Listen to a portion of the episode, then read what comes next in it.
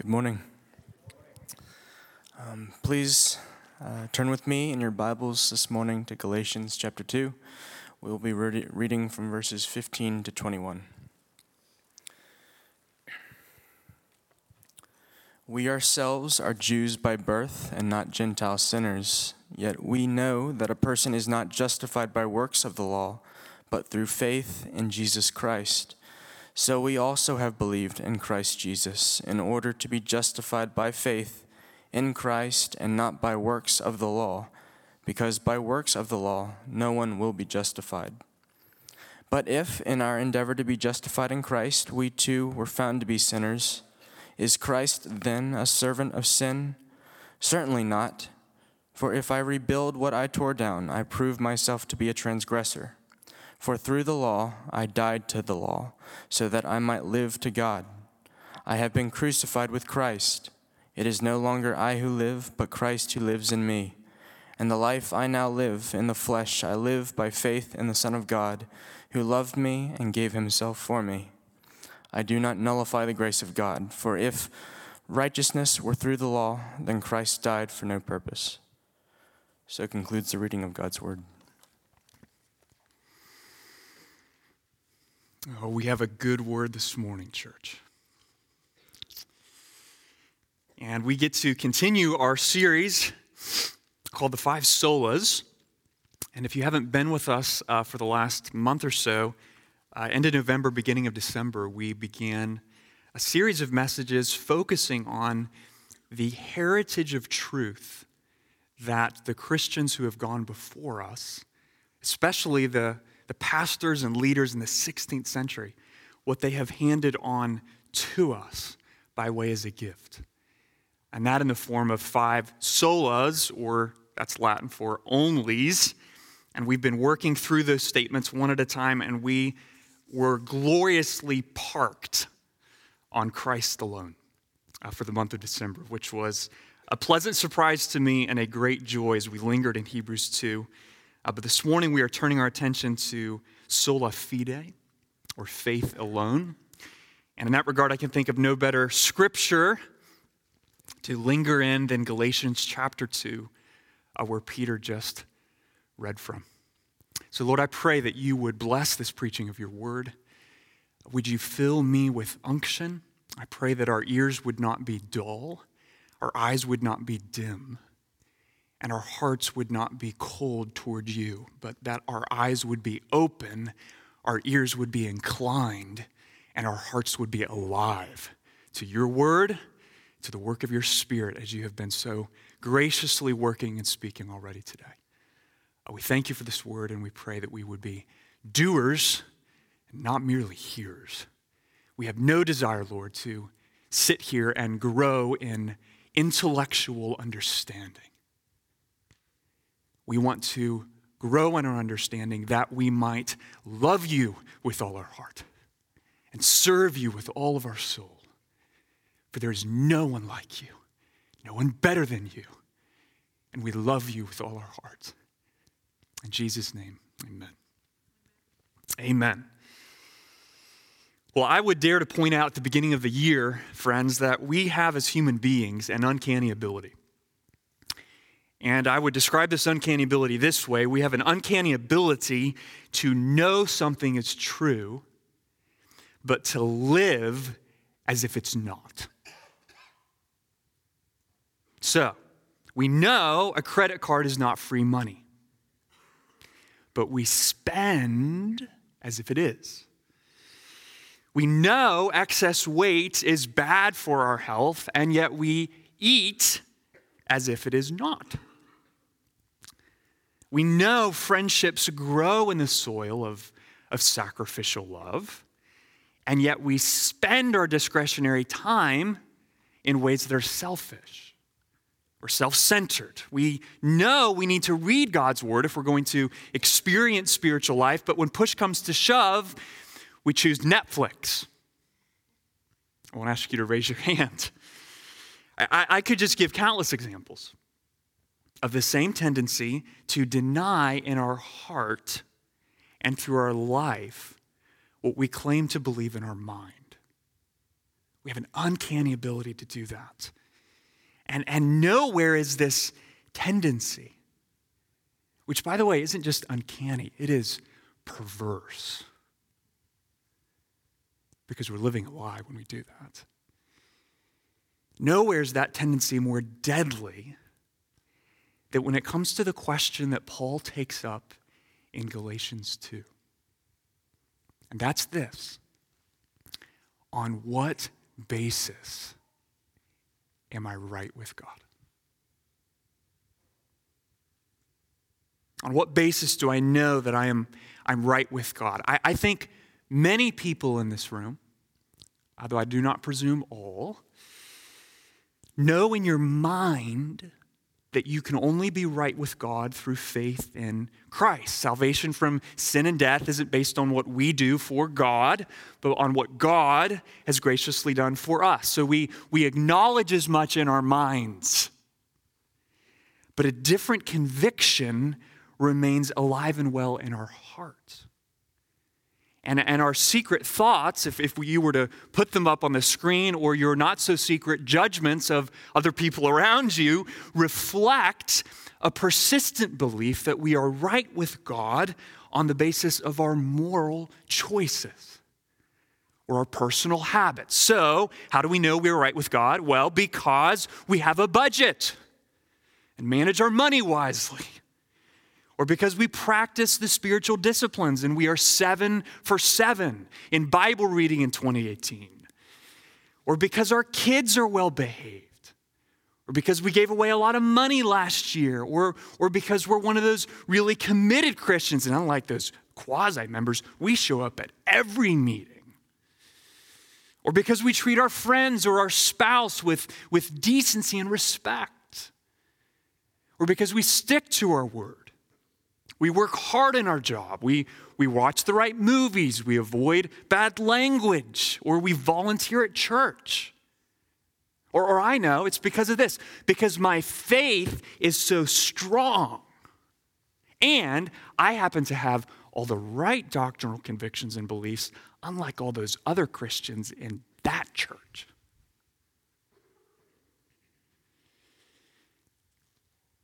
Suffice it to say, that's not the answer Paul gives to the question. How do we know we are right with God? And to all of you who right now are saying to yourself, like many of the children in that hallway, I know the I know teacher, I know the answer. I make this request right now. This is my plea to you. Don't listen to this sermon merely to understand something new. If you're interested in that, I'm tempted to encourage you just to leave right now. L- listen to this sermon asking God to help you recognize the ways that you are denying in your heart and through your life the things that you claim to believe in your mind. Because if Satan can't convince you to consciously and deliberately deny the truth of the gospel, then he will turn to more subtle tactics. He will, he will seek to saturate your mind with words like grace and faith and, and righteousness and justification and, and Jesus until you've heard a thousand sermons and you've grown numb to the things of God and you fail to perceive just how far you have, you have drifted away from the only hope of your salvation. Listen, the enemy of your soul could care less what you believe in your mind. What he's interested in, because what ultimately matters is what do you trust, what do you cling to in your heart, friend? Where does your confidence lie? Because if your confidence to be made right with God is in any way dependent on your works, then you will be condemned and you will perish. But if your confidence is dependent on the work of Christ, then you will be justified and you will live. So remember the central question On what basis can we be made right with God? That, that's, that's the issue on the table here. And, and Paul first answers that question negatively, what it's not, what's not the answer. Then he answers it positively, what is the answer. And then he deals with a major objection to his answer. And his first point is this point number one works of the law will not make you right with God. They won't make you right with God. Look at verse 16. Whenever you see something repeated over and over again in the Bible, you can pretty much safely assume it's really important, one, and two, God knows we are incessantly prone to forget it. So, this phrase, verse 16, works of the law, is no exception. It shows up three times in verse 16 alone. But in order to understand what Paul means by that, we, we don't want to just insert our understanding. We want to understand what he means by that. Look down in your Bible, if you have one, Galatians chapter 3, verse 10, where Paul writes this For all who rely on works of the law are under a curse. For it is written, Cursed be everyone, listen, who does not abide by all things written in the book of the law and do them. So, what's the book of the law? Well, the book of the law, as, the, the original Jewish recipients of the letter to the Galatians all knew, was a common way of describing all the instructions or laws that God had given his people in the Old Testament. Because the Bible teaches us, friend, that there is a universal standard of right and wrong that doesn't come from us and isn't governed by us. It's determined by God. As our creator and king, he determines what is morally right and morally wrong. So when you see in verse 16 of chapter 2 that a person is not justified by, by works of the law, the law there is not what you think is right, or what I think is right, or what, what other people think is right. It's what God says is right, because God is the lawgiver. That's who He is. And so when Paul speaks of works of the law, he's talking about obedience to the written law of God. Okay, doing everything God commands and, and nothing that God prohibits. And it's that obedience, the works of the law, that Paul argues three times in verse 16 is utterly and completely inadequate as a means of justification. Now, to be justified, we got a lot of words to define here, as Paul uses that word, simply means to be declared right with God. That's all it means. It's an instantaneous legal act, a verdict, if you would, from, from God, from the judge of the universe, by which he counts us righteous as he is righteous, and holy as, as he is holy, and, and welcomes us into his presence accordingly. That's, that's not a verdict, that's not a decision that we get to make. It's not your judgment, it's a judgment God makes, which is why, notice in verse 16, justification is always passive. It's not something that we do, it's something that is done to us.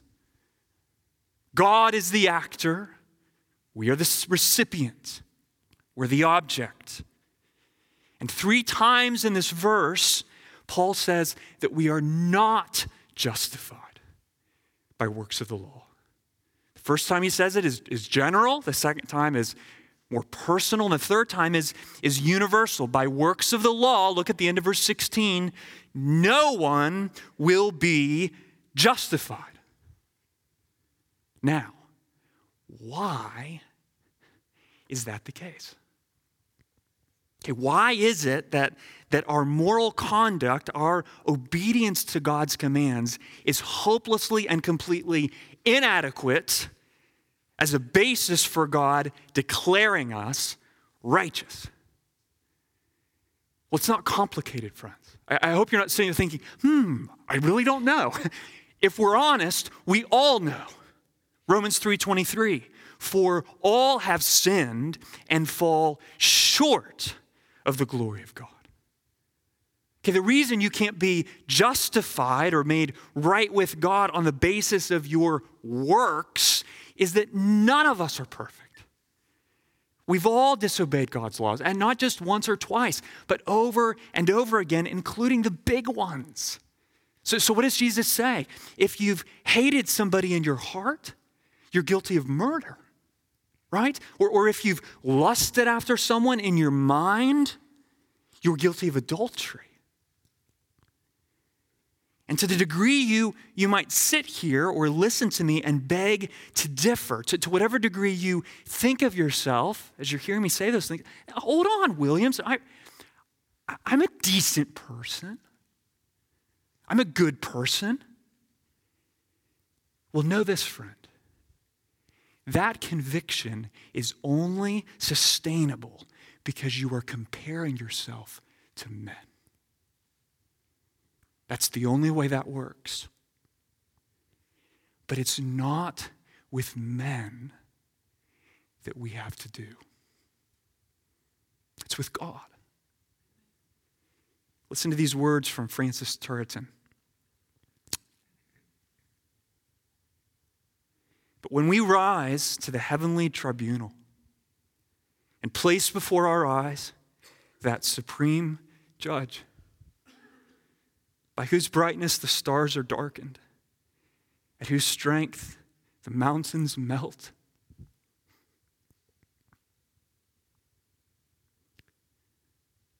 By whose anger the earth is shaken, whose justice not even the angels are equal to bear, who does not make the guilty innocent whose vengeance, when once kindled, penetrates even the lowest depths of hell. That in an instant, the vain confidence of men perishes. It falls.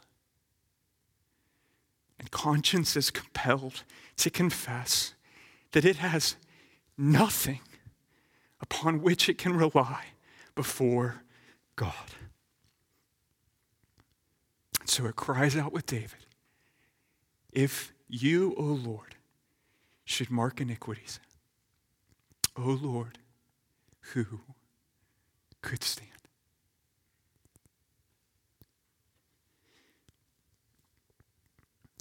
Friend, the whole point of God giving us his law, the whole point was to prove to our arrogant hearts, time after time after time again, that we are not righteous, as God is righteous.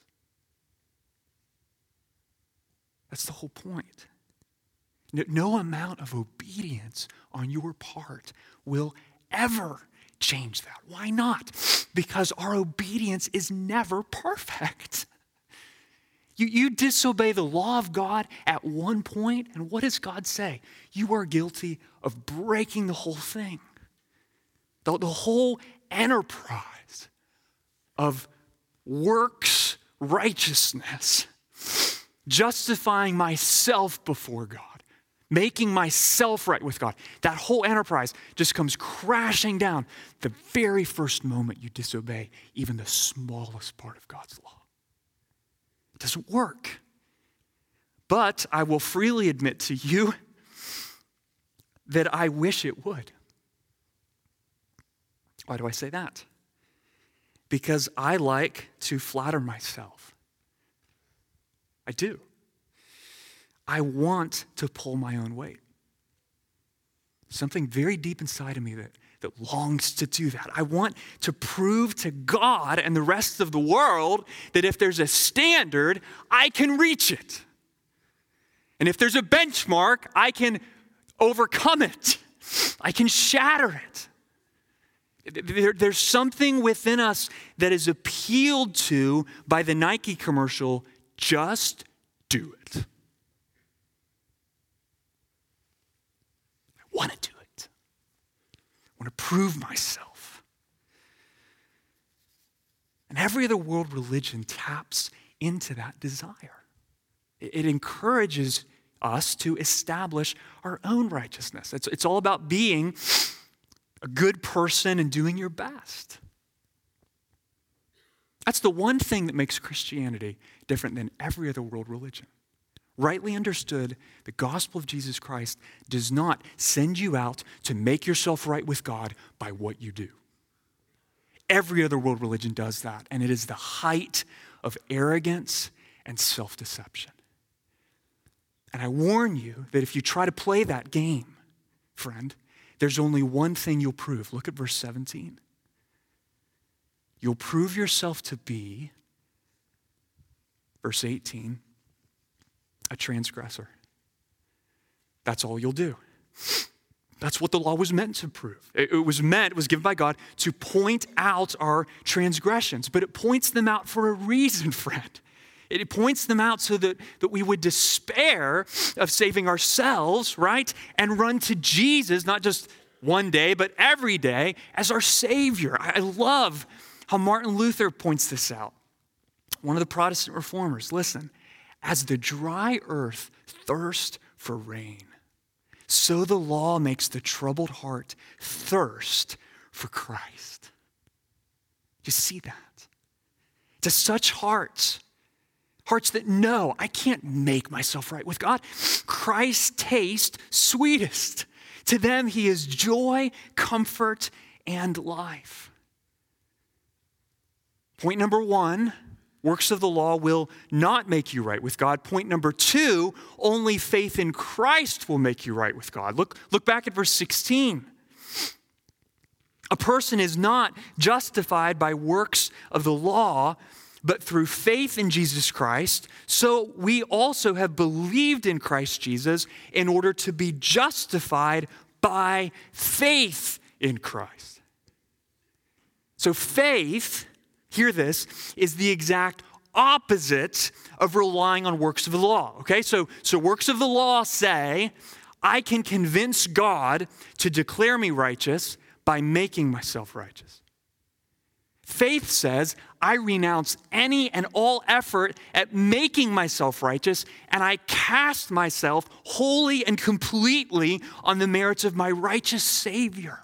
Jesus Christ who, who lived for me and died for me and, and rose for me. Faith lets go of my righteousness through which I can never be justified, and it clings, it holds to the righteousness of Christ, by which we are completely justified. Which raises this question how in the world is that possible? How can the perfect righteousness of the Son of God become the basis on which God justifies me when I continue to sin all over the place? That's the question, right? Well, the, the answer, the glorious answer, is, is this it's the doctrine of our union with Christ, friend your union with Christ. We don't talk about this enough. It's union with Christ that faith secures. So, so think of it this way faith is the instrument, it's the means. It's not the basis or ground. It's the instrument or means by which God unites us to Christ, such that what is ours becomes His, and what is His becomes ours. So God imputes my sin to Christ's account, which is why he suffered and died. And then God imputes Christ's righteousness to my account, which is why I am justified and live. It's union with Christ that makes that happen. I, I, love how John Calvin says it. You see that righteousness is not in us, but it's in Christ and that we possess it only because we are partakers in Christ. You might not know this, but, but that issue, that we only possess it because we're partakers in Christ, that, that is precisely the point where the 16th century reformers parted ways with the Catholic Church. That's the issue. The, the Catholic Church taught that God justifies us because of a righteousness that he works within us. And men like Luther and Calvin, persuaded by scriptures like Galatians 2:16, vehemently denied that. Categorically denied that. Why? Because God doesn't justify us because of something inherent in us. He justifies us because of something inherent in Christ that becomes ours only through faith union with Him. That's why. And it's your union with Christ, Christian, the, the in Christ nature of your justification that keeps God's declaration of righteous over your life from being an act of legal fiction. What do I mean by that? Well, sometimes we think like this, okay? Let's, let's be honest. We think of Jesus' righteousness as, as some sort of cloaking device. Okay, if you've ever played, maybe played some video games over the holidays, you know, shield powers. Okay, so we, we think of it as some sort of cloaking device that when it, whenever God tries to look at us, like, I'm going to look at Williams, Jesus kind of darts between us, like, ha, look at me, look at me, look at me. You know, Matthew's over here and God's scanning, scanning. Oh, there's Williams. Hey, look at me, look at me. And, and Jesus is just kind of constantly inserting himself between us and God. And whenever God looks at us, he sees Jesus like a cloak.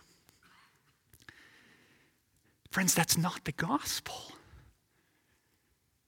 That's the world of video games. Okay, that's not the gospel. The good news of the gospel is not that Jesus is righteous and Jesus is justified and he's found a way to hide you from the Father's wrath. Okay, no, no. The good news of the gospel is that by faith you have been united to Christ. And, and what was eternally his now becomes eternally yours for real, such that the basis of his righteousness and his righteousness alone is why you are truly and eternally and decisively and really justified. It's not a cloak, it's not legal fiction. You're united to Christ by faith. What is his is yours. That's why you're justified. And friend, please, please, please don't allow yourself to think for one minute that it's the strength of your faith that earned you that gift. You're not justified because of your faith. You can tweet that if you want. You're not justified because of your faith. You're justified because of the righteousness of Christ. Okay? Faith is simply the means through which we lay hold of his righteousness. In that sense, it's, it's the instrument of our salvation. It's, it's never the basis. The presence of faith doesn't make you righteous because your faith will never be perfect right? It's not rocket science. Our faith is always mixed with, with unbelief, with doubt. Rather, how are we justified? We're justified through faith, the instrument of faith, because it's faith that lays hold of the righteousness of Christ. And it's on the basis of his righteousness that we're justified, not on the basis of our faith. Listen to what Martin Luther says on this point. Therefore, Christ, seized by faith, and living in the heart is the true Christian righteousness, for which God counts us righteous and gives us eternal life. This is the truth of the gospel. Amen. It's also the principal article of all Christian doctrine, wherein the knowledge of all godliness consists. When a guy like Luther says something like that, all Christian doctrine, all godliness, your, your ears should just doo, pay attention.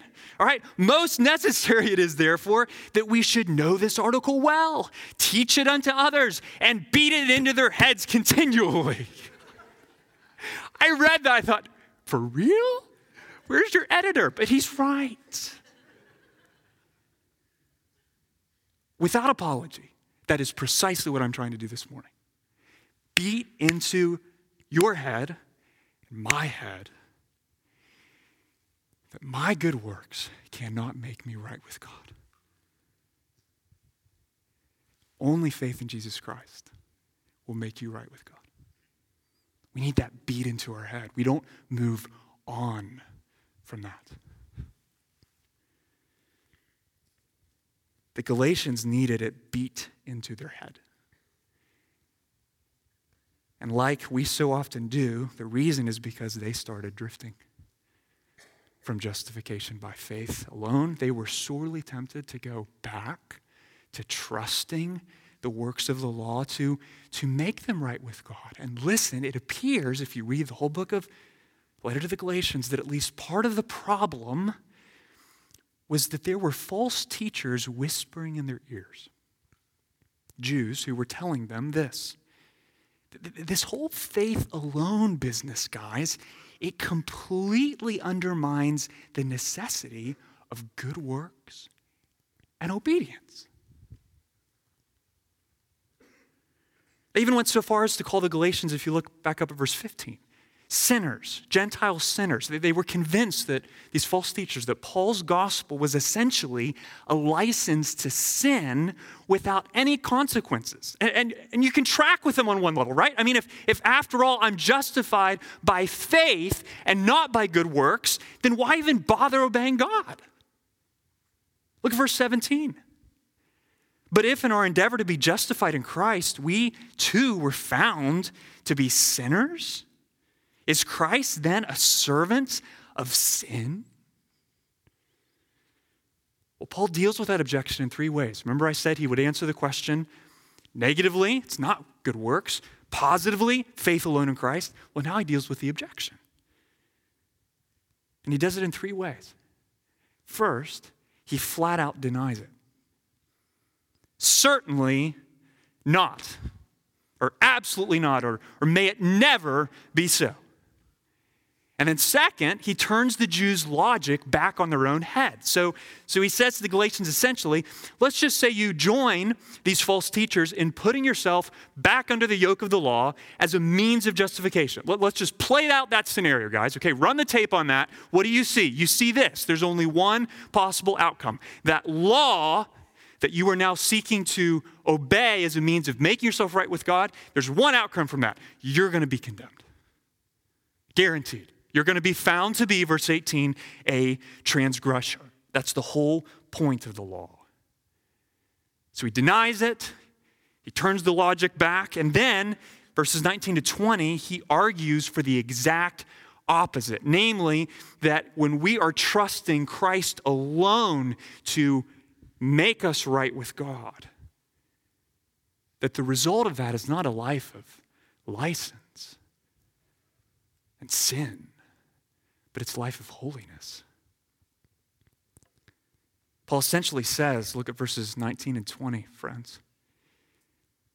Faith in Christ is the only way you can be justified, but your faith union with Christ doesn't just result in being declared righteous, it also results in being made righteous. Okay, point number three to share in the death of Christ is to share in the life of Christ. To share in the death of Christ is to share in the, the life of Christ. Verse 18 For through the law I died to the law so that I might live to God. Now we have to think carefully here. There's a lot going on here. When Paul says he died to the law, he means he died to the law as a means of justifying himself before God. Because the law itself, what? It condemned him. It condemned him, just like it condemns us. But, but death to the law as a means of justification wasn't an end in itself, it had a goal. It had a purpose. Paul died to the law, what? So that he could be set free to live to God. Do you see that? Verse 19 For through the law I died to the law, so that I might sin all over the place. No, so that I might live to God. So that I could pursue and, and enjoy a life of holiness and, and consecration and obedience to God's commands in every area of life. But how is that possible? I mean, it sounds like you're talking out of both sides of your mouth. On the one hand, it's not my works that make me right with God.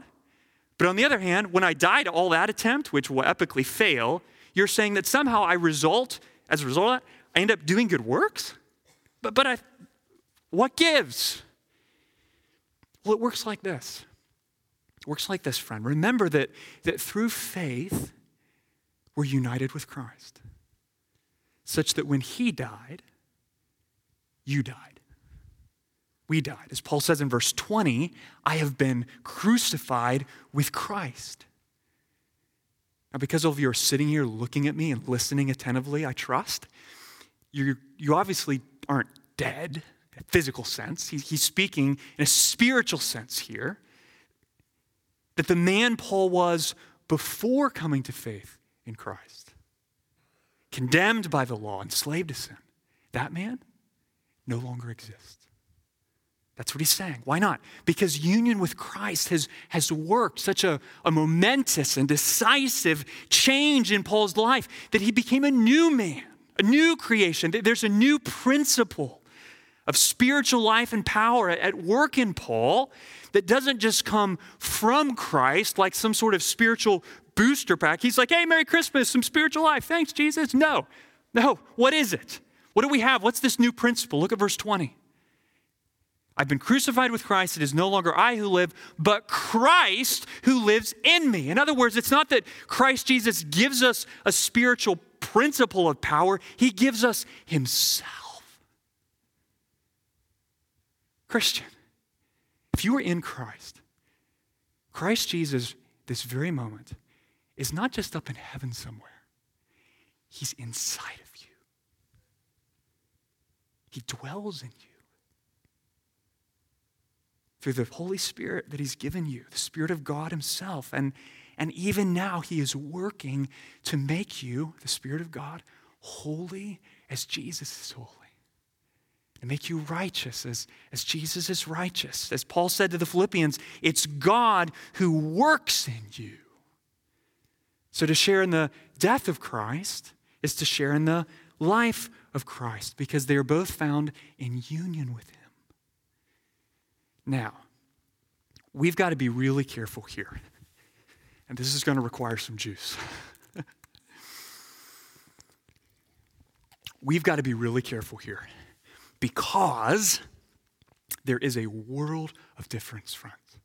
World of difference between being justified or declared righteous by God and being sanctified or made righteous by God enormous difference. So follow me here. It's only through faith in Christ that we are justified or made right with God. We, we contribute nothing to our justification.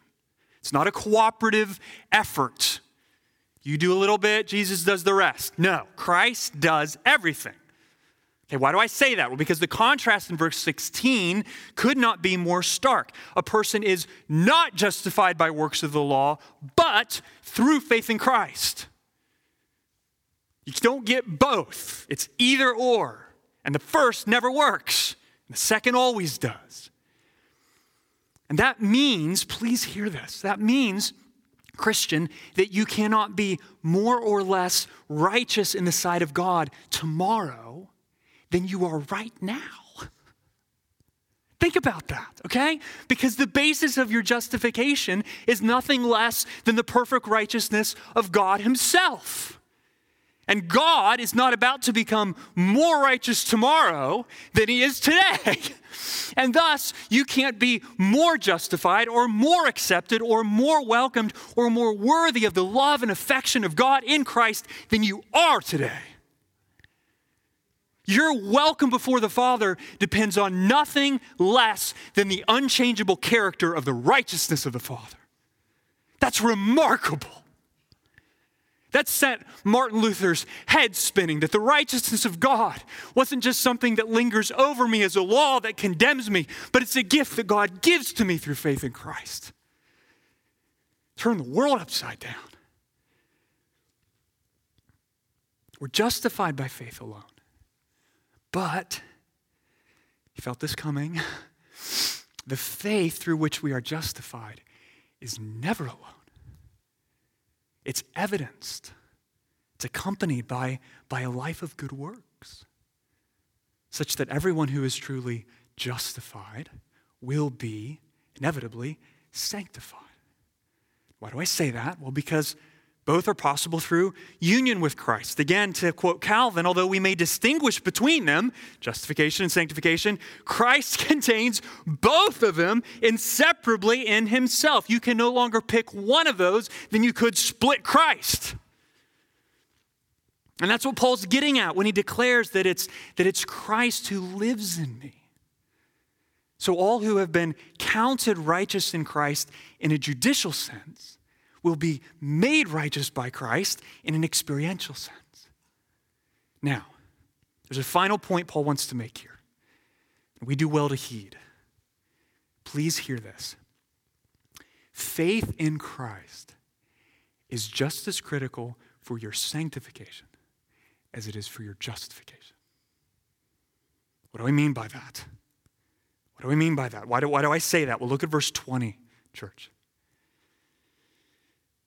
And the life I now live in the flesh, I live by faith in the Son of God, who loved me and gave himself for me. Okay, point number four our entire life in Christ is a life of faith. Our entire life in Christ is a life of faith. Here's what we tend to do, okay? If I can just point out the obvious, at least what I think is obvious. We tend to begin the Christian life rejoicing and celebrating that we're right with God. We've got this new relationship with God. We used to think it was all about being a good person. Now it's, whoa, I'm freed from that. It's through faith in Christ that I'm made right with God. And there's joy in that and gratitude for that. And we get baptized and the church claps and applauds, and it's great. And then we start trying to follow him. The disciple thing and following him in every area of life, we suddenly discover is really, really hard. Really hard, including for pastors. And before too long, the joy that we used to experience in our relationship with God, it just isn't there anymore. It's not the same. We know in theory that we're right with God through faith in Christ, but it, but it feels like we, we left anything that's remotely faith filled or joy giving like a thousand miles behind us. And now this Christian life is just pure, hard work.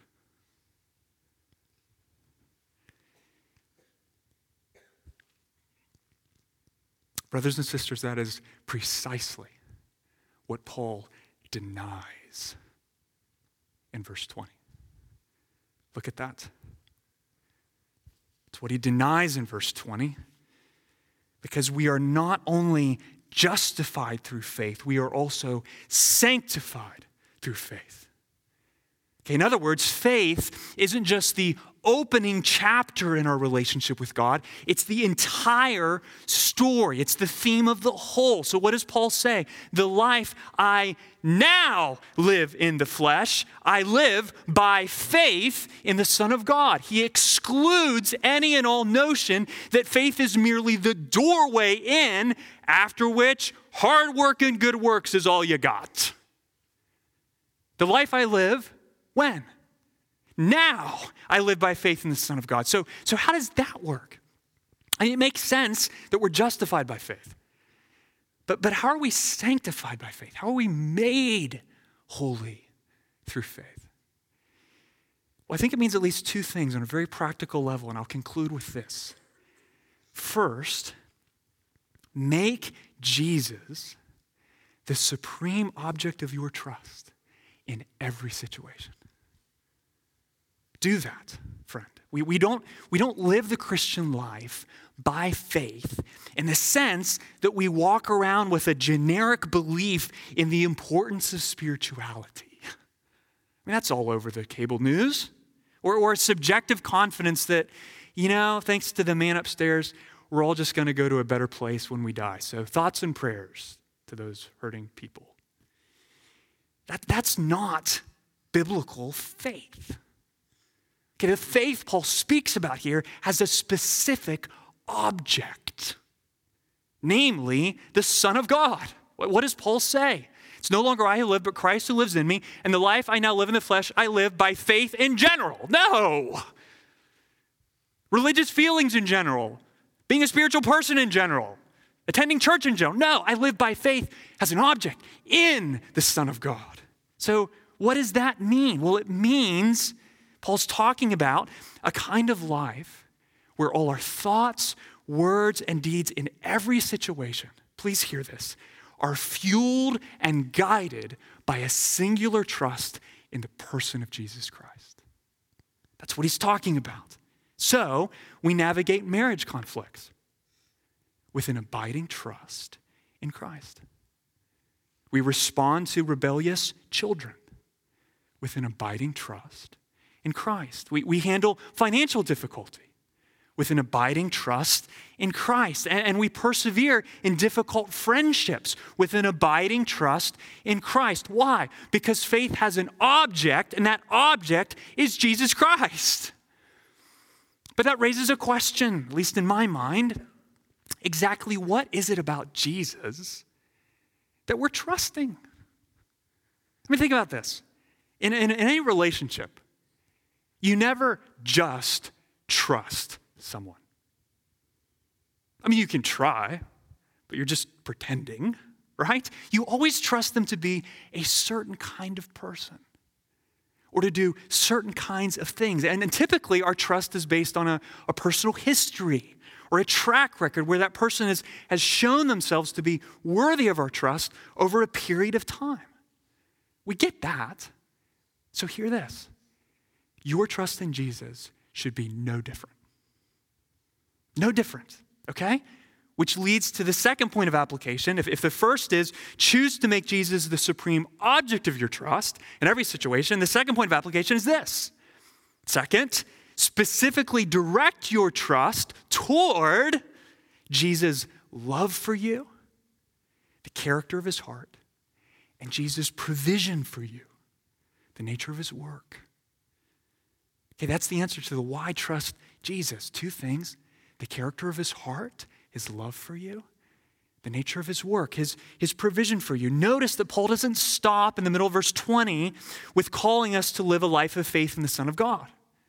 He gives us two unshakable reasons why we should trust Christ namely, that he is the one who loved me and gave himself for me. So let's apply that, okay? You know what happens when you enter a marriage conflict or a meeting with a really critical coworker? with an abiding confidence that Jesus loves you? Well, here's what happens you're, you're, empowered to repay their evil with good. Why?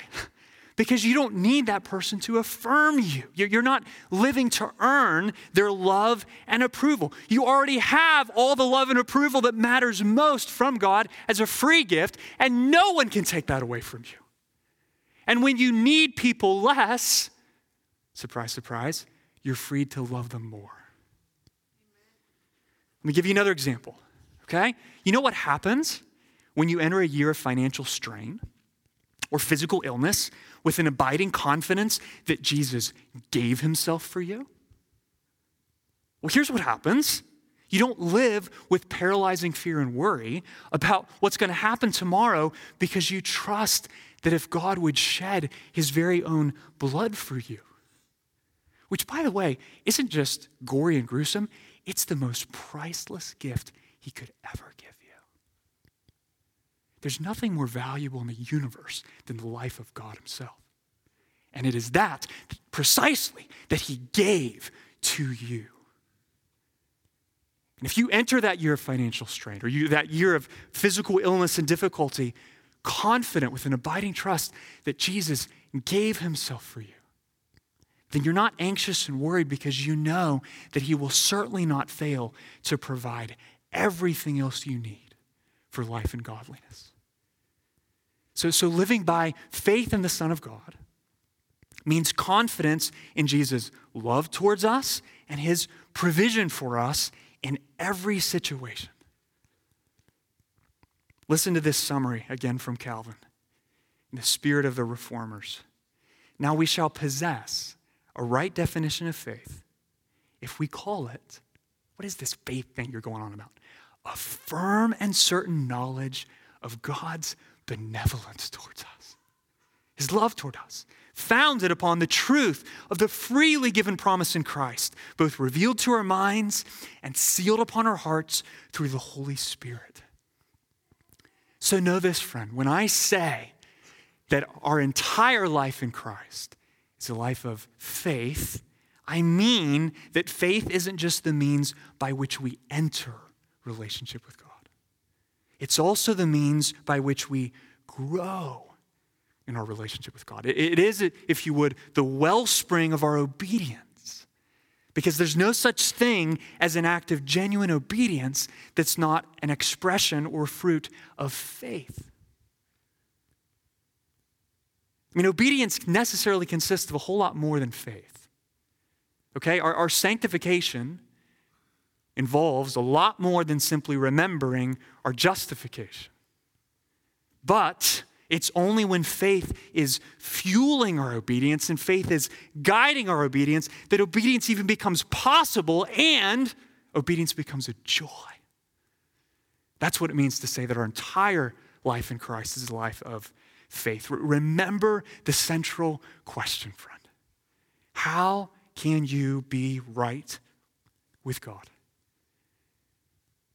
Galatians 2 gives us this answer Works of the law will not do it. Only faith in Christ will do it. So don't, verse 21, nullify the grace of God.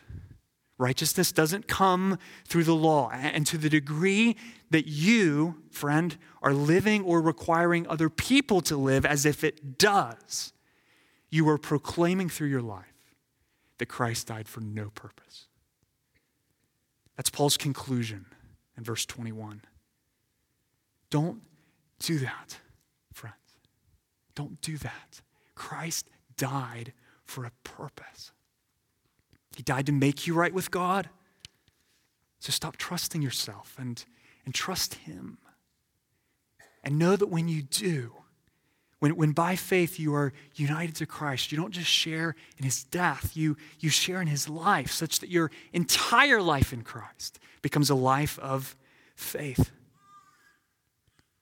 And for that reason, I, I can think of no better news to share with you at the start of this new year than this that we are declared right with God only through faith. And then we are progressively made righteous like God through faith as well. Let's remember that this year and ask for God's help. Lord Jesus, I thank you for the truth of your word. Thank you for this precious doctrine of faith alone.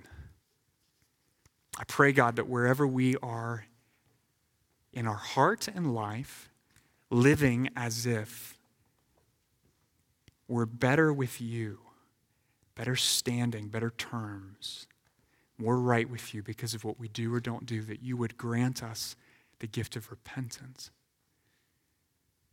Help us see it's not just wrong, but it's arrogant. I pray you would make us a church that is living by faith alone, but never by a faith that is alone. And that you would open our eyes to see how a singular faith in you is the wellspring and source of every true act of obedience. Lord, help us keep things separate that need to be kept separate. The basis on which we're made right with you and the means through which you make us more like you. We tend to confuse those and walk about condemned, discouraged, weary. We pray, Lord Jesus, that we would live this life this year in you. And we would do it with the abiding confidence that it is you who live in us. For your glory, we pray. Amen.